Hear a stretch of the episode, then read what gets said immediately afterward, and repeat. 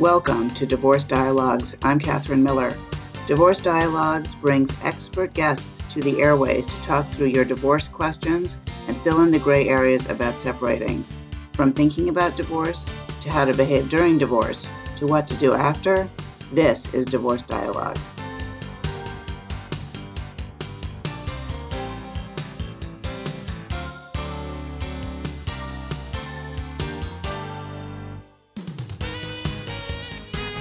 Welcome to Divorce Dialogues. I'm Katherine Miller. I'm the founder at the Miller Law Group and director at the Center for Understanding and Conflict. And I am on a mission to change how people divorce and help them divorce with dignity.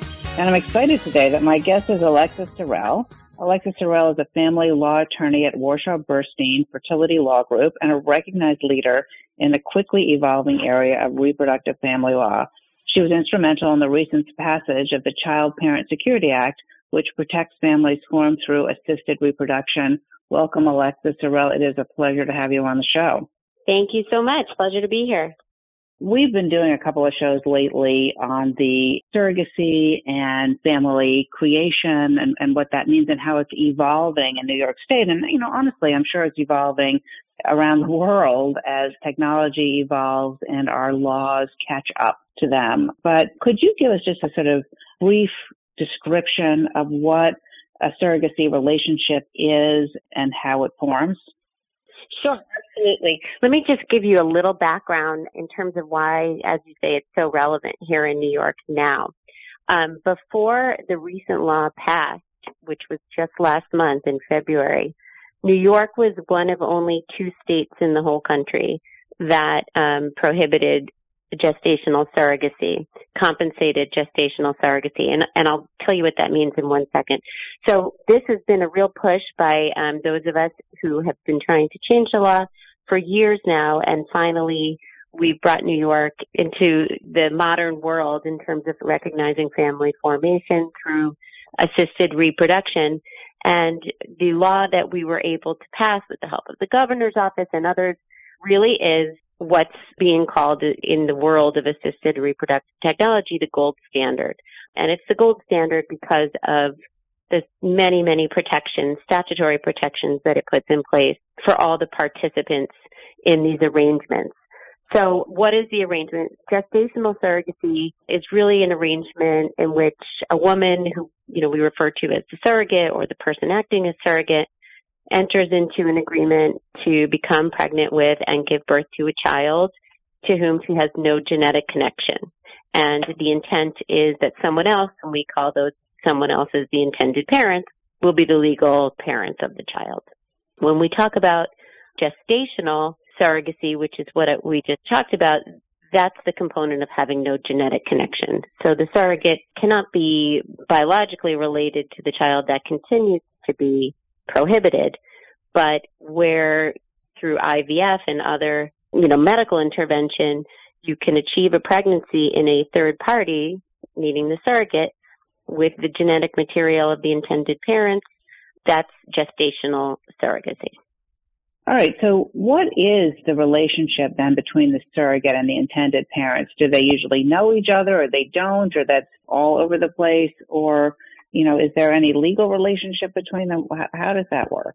That's a great question, and that's something that I'm really working on, trying to educate other lawmakers and judges and attorneys in New York on, because for so long, surrogacy was outlawed here and kind of taboo that I think people kind of fear it now, don't understand the relationship, don't understand why intended parents on the one hand would trust somebody in this way and don't understand why surrogates, on the other hand, would want to do this for anything other than economic reasons. And really, it's like an experiment in humanity when you really dive into it, because all of the research has shown, and there's been a lot of it, that the women who choose to do this are really doing it with the economic component as a secondary motivator.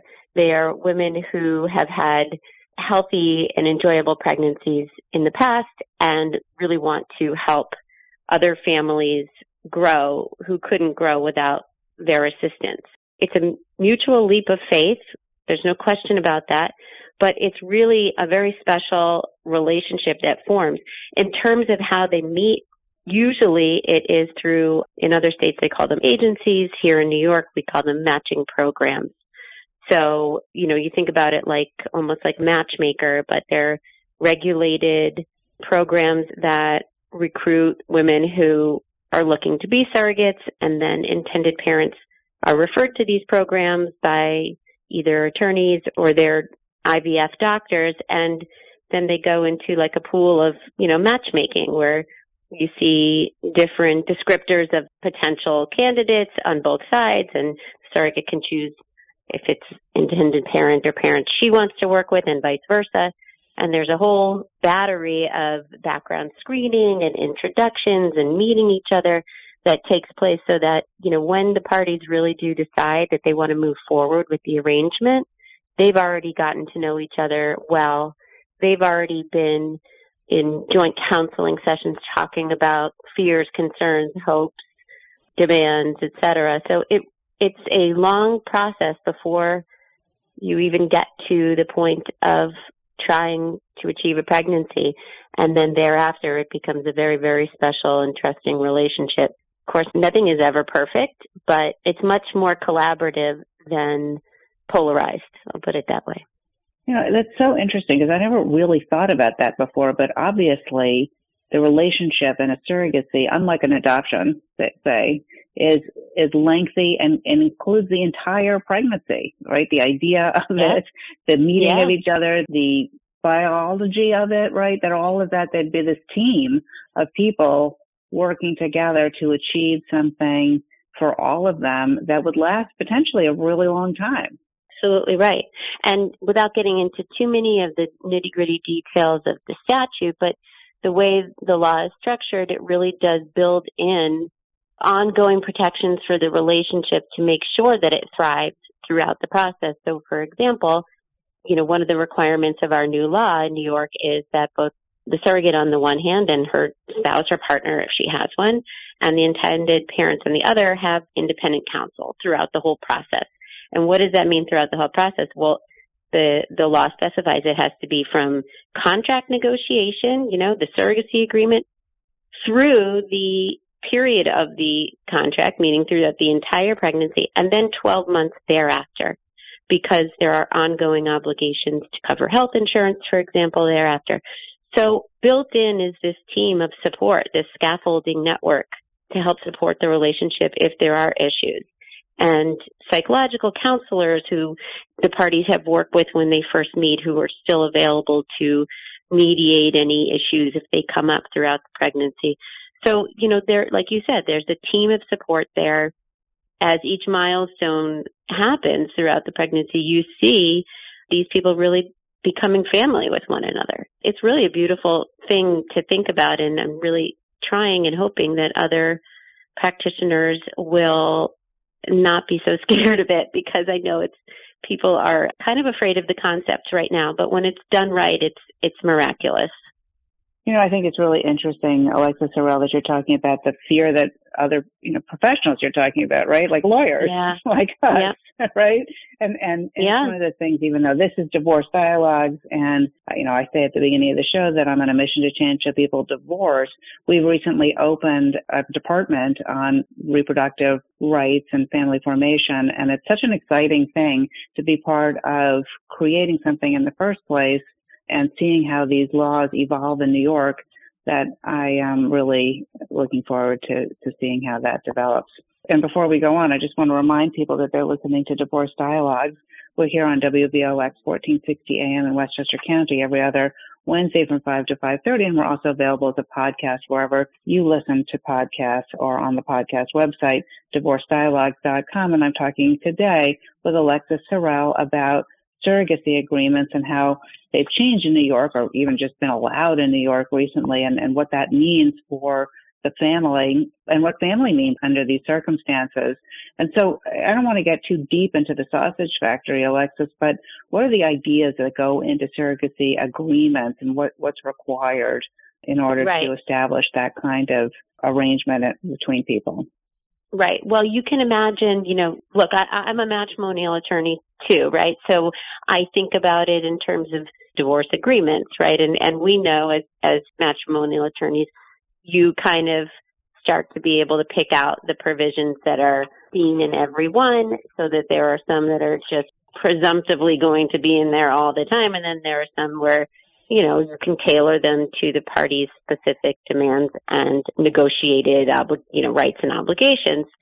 And then there are some that fall into the category of statutorily mandated, like a CSSA recitation, right? So the same thing applies here.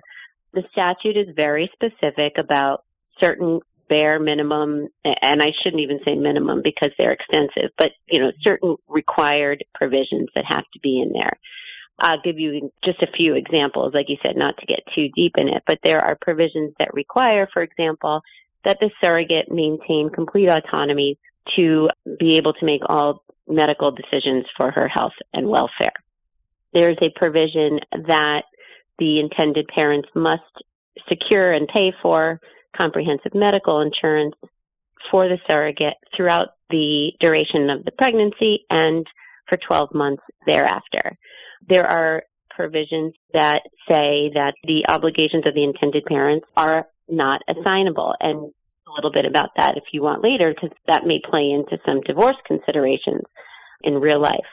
So these are the, the required, and they're much more extensive than this. It goes on and on, but right, so there are the required ones, so you look at the agreement and you check those off. Okay, it complies, it's enforceable. But then you get to what are some of the negotiated provisions? What are the things that people do in other states where surrogacy is practiced? And that's stuff like, you can codify intent about what are some of the lifestyle restrictions that she may agree to abide by during the pregnancy. And sometimes you see that as, she agrees not to travel out of state during the last trimester because you want to make sure that, she gives birth in the state of the laws that govern the contract, for example.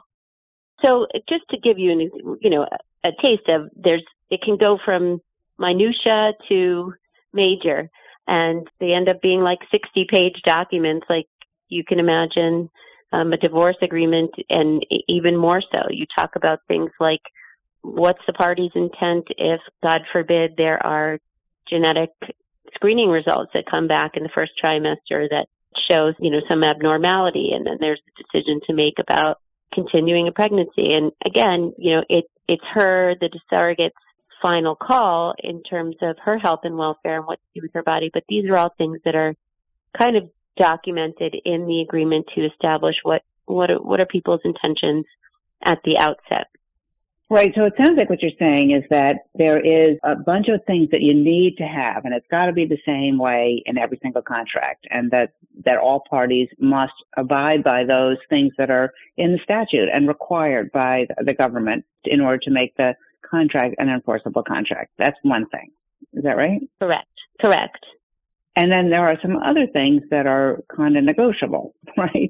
That makes this agreement customized to this particular family situation, and that an attorney or a counselor can guide people to thinking about what those things might be. Like you were just talking about the last trimester thing. You might not think about that if you hadn't been through this before or had experience in this until you got there. Then, you're 2/3 the way or 3/4 of the way through the pregnancy, and she wants to go to Maine, totally making that up, to visit her family, and the intended parents are, wait a second, what if happens if she gives birth in Maine and the laws there are totally different? They may not be, I have no idea, but just as an example, or, and so there might be some concerns about flying in the last trimester just because of what could happen, or things like that may or may not be a concern for different people in different situations, and that those are really customizable to the people involved. Is that right? That's exactly right. And, big surprise, right? A big subject that can be negotiated is when you're talking about the compensation piece. You see trends about in the country what surrogates negotiate and get for a base compensation, but that doesn't include the statutory requirements that insurance is paid for by the intended parents, all medical expenses are reimbursed, above and beyond that, you can negotiate other things. So, for example, I know in our state, we have a provision that if she requests disability insurance, the intended parents have to pay for it. But they could, instead of that, negotiate that the intended parents will agree to pay some amount in lost wages, for example, if she goes on bed rest, or what if she needs to hire additional childcare for her own children because she's on bed rest. You know, those are some of the other types of nuanced things that you can negotiate. I think that's really useful. And is that the kind of thing that the agency, or I know we don't call them that, but you know what I'm talking about. Matching program, yeah. Right, the matching program can help with that. Are there websites or anything where people could think through some of those questions, or is this really relying on lawyers to help people think it through? You know, I think it's both. The agencies or matching programs, they really are a holistic place, and they talk to you about things like, you know, who are the maybe possibly good insurance carriers that have favorable policies for these types of arrangements. They can help locate escrow agents because the intended parents have to place the compensation in escrow. These are people who live and breathe surrogacy all day, every day, and they do help facilitate those conversations. And I think in the original, you know, screening application process on both ends, usually those questions are asked. Would this be something you would want to ask for in a contract? Would this be something you would agree to do? Those types of things.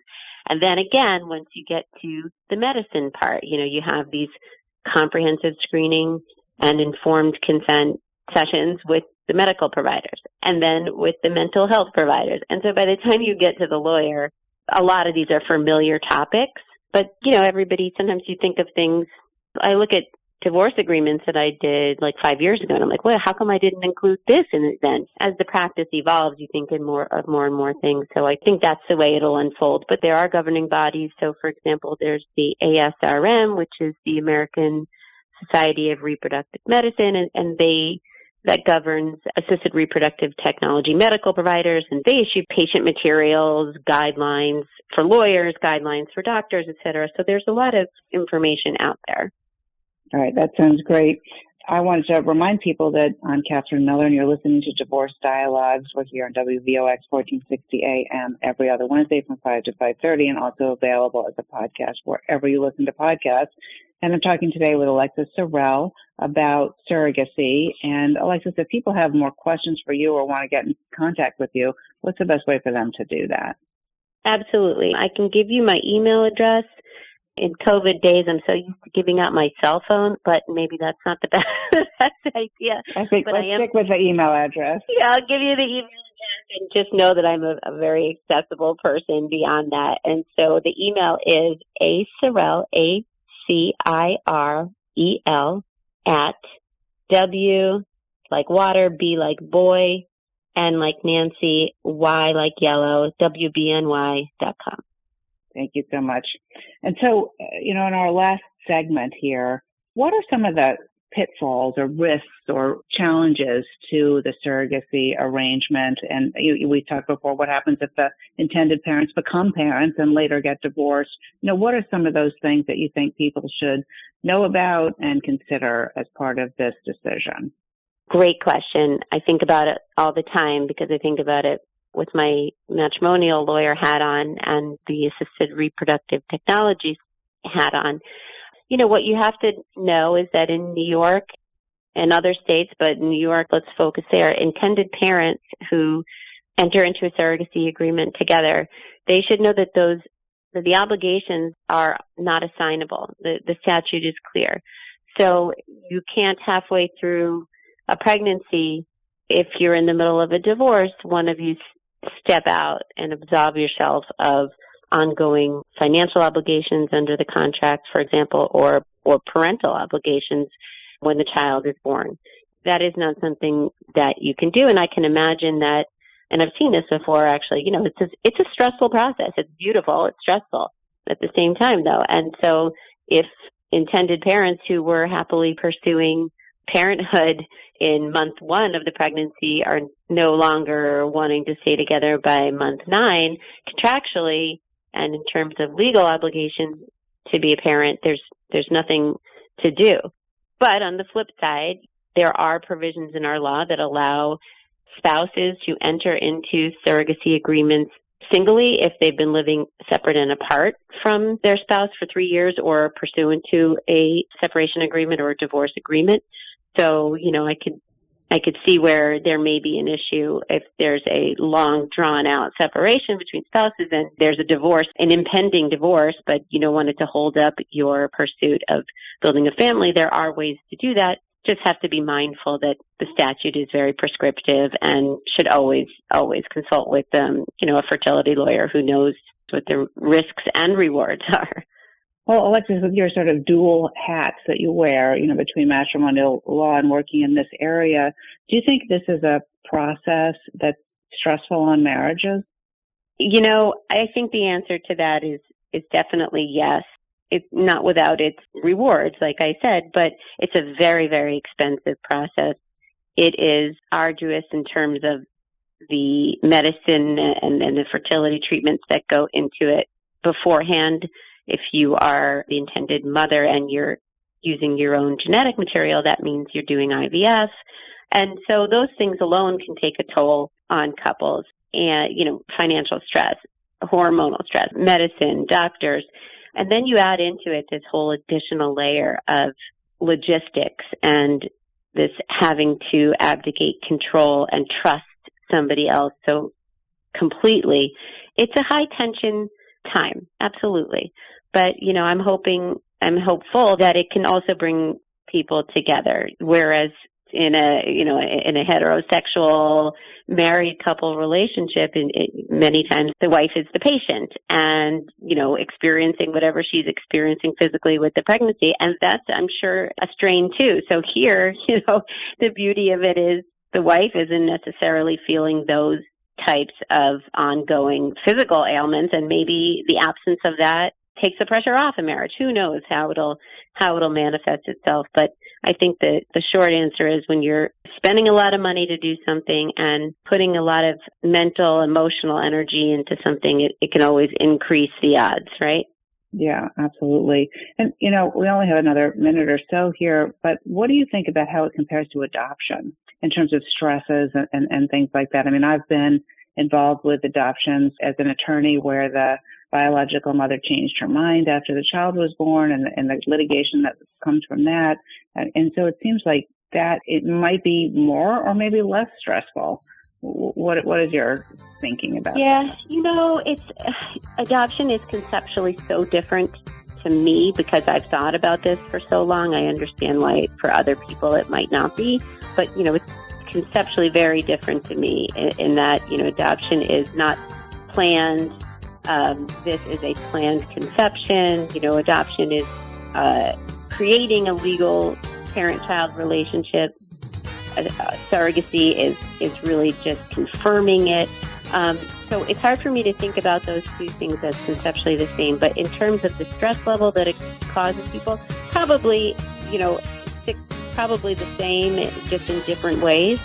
You know, I think that the distributed differently at different times throughout the pregnancy, probably. There is no opportunity for the surrogate to change her mind. So that is not a factor here. Yeah. Alexis Terrell, thank you so much for being my guest on Divorce Dialogues. It's been a fascinating conversation. Thank you. Happy to talk.